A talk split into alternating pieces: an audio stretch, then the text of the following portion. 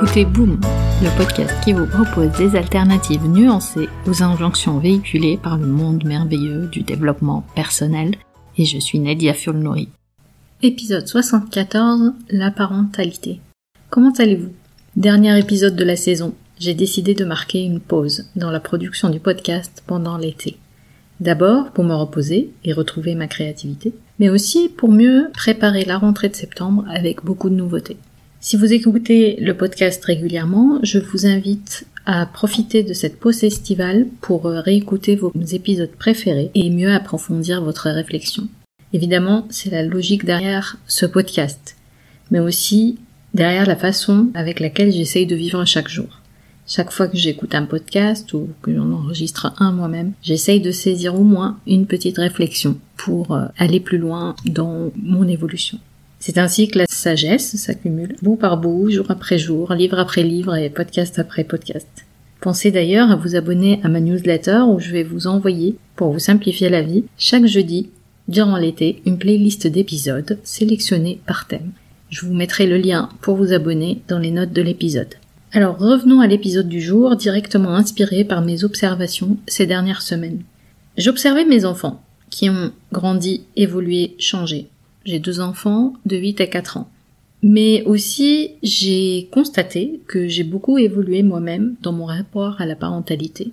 Alors bien sûr, ma relation avec eux n'a pas changé, mais la parentalité est un domaine qui n'échappe évidemment pas aux injonctions. Injonctions sur la bonne méthode pour éduquer les enfants, injonctions sur les mères, injonctions sur le bonheur et l'épanouissement. Alors j'en ai déjà discuté dans le podcast de toutes ces injonctions-là. Et alors bien sûr avec toujours des messages bienveillants du type tu dois prendre soin de toi et ne pas te laisser aller. Il faut jouer avec les enfants. Il vaut mieux avoir un temps de qualité avec les enfants. Je reviendrai. Ces messages, injonctions, quand on les internalise, favorisent un rapport à la parentalité qui est plein de jugement.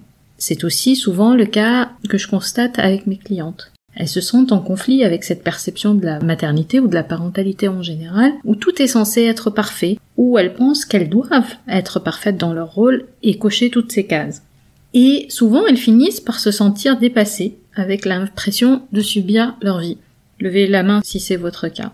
Vous savez, il y a cette phrase qui circule sur les réseaux sociaux. Je vais la paraphraser parce que je n'ai pas la citation sous les yeux. Mais globalement, ça dit on attend des femmes de se comporter au travail comme si elles n'avaient pas d'enfants et à la maison comme si elles n'avaient pas de travail.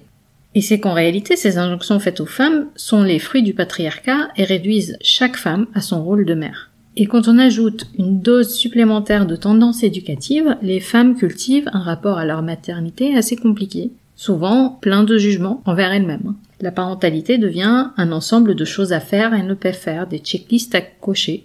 Mais la réalité de la parentalité, celle qu'on expérimente, qu'on vit tous les jours, est bien différente. C'est un cheminement, pour les parents mais aussi pour les enfants. Il y a plusieurs saisons de la parentalité. Mais dans chacune de ces saisons, il y a certaines choses qui sont essentielles à maintenir pour un rapport plus apaisé à la parentalité. Et je ne dis pas aux enfants, parce qu'on peut avoir une super relation avec les enfants, mais s'auto-torturer, s'auto-juger soi-même. Alors ce ne sont pas des recettes magiques, ni des méthodes d'éducation révolutionnaire, mais ce sont des attitudes.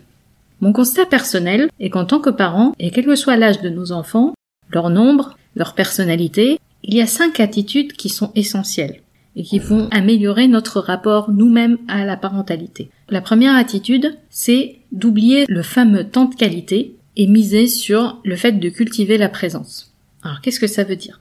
J'ai partagé dans l'épisode précédent, le 73, mes pensées sur le fameux équilibre pro-perso. Et il y a une fausse croyance qui en découle directement. C'est le fameux temps de qualité. Je trouve cette formulation assez bizarre.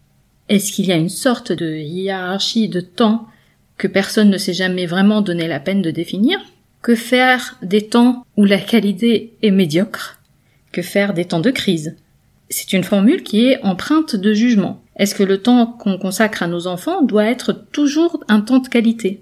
Je parlais des moments difficiles, des crises. Et donc au lieu de parler de temps de qualité, l'attitude à cultiver et développer est la présence. C'est dont vous avez besoin. Une présence pour le meilleur et pour le pire, dans la joie et dans la peine, chaque jour, peu importe la quantité ou la qualité du temps qu'on passe avec nos enfants. La deuxième attitude est de miser sur les routines. Alors je le dirai jamais assez, nos sociétés modernes misent sur l'occupation du temps l'agitation face à la répétition. le zapping de certaines expériences émotionnelles. Mais en 8 ans de parentalité, je peux vous dire sans risque que les routines sont ce qui vous maintient en vie en tant que parent, mais c'est ce qui crée une sécurité chez vos enfants. Nos cerveaux sont connectés ainsi. Alors bien sûr, quand il s'agit d'une routine de survie, comme les routines de sommeil, tout le monde s'y met.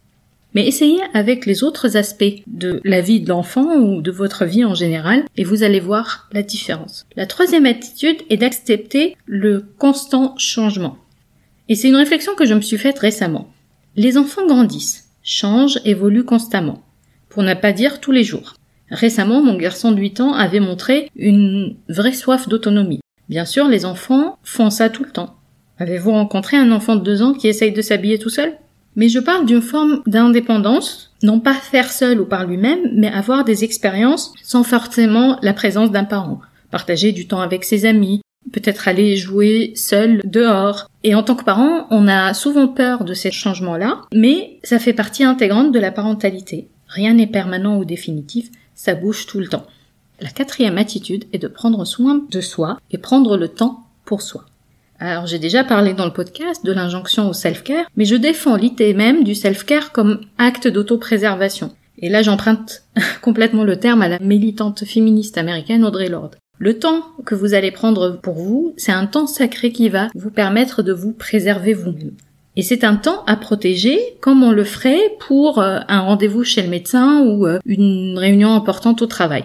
Et souvent quand on parle de self-care ou de temps pour soi, on pense à un temps passif. Se reposer, regarder Netflix, allumer des bougies parfumées. C'est possible que ce soit ça dont vous avez besoin certains jours.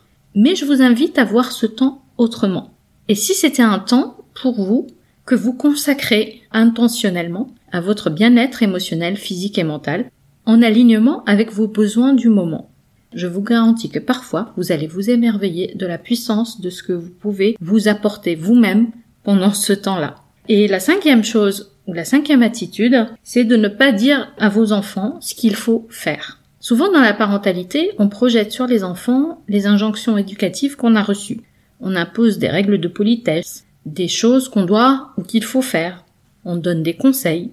Mais en réalité, ce que vous créez ici, c'est que vous allez vous sentir déçu, frustré, que votre enfant ne se conforme pas à ces règles. Parce que ça, ça arrive plus souvent qu'on le pense. Ce qui est important, c'est de pouvoir transmettre les valeurs qui vous sont chères à vos enfants. C'est aussi ça la responsabilité des parents, éduquer les enfants. Mais la meilleure façon de transmettre est de simplement être. Être pour ces enfants l'exemple de ce qui est possible, l'incarnation des valeurs qu'on veut transmettre.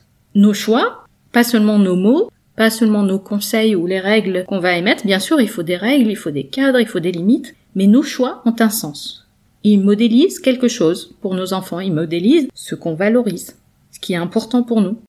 Voici donc les cinq attitudes qui me servent tous les jours créer un rapport plus apaisé à ma propre parentalité. Ces attitudes influencent ma pratique avec mes clientes, mais aussi la façon avec laquelle je me présente au monde chaque jour avec une posture ancrée, bienveillante, respectueuse et juste. Il ne me reste plus qu'à vous souhaiter un bel été et je vous retrouve avec beaucoup d'énergie et de nouveautés mercredi 14 septembre.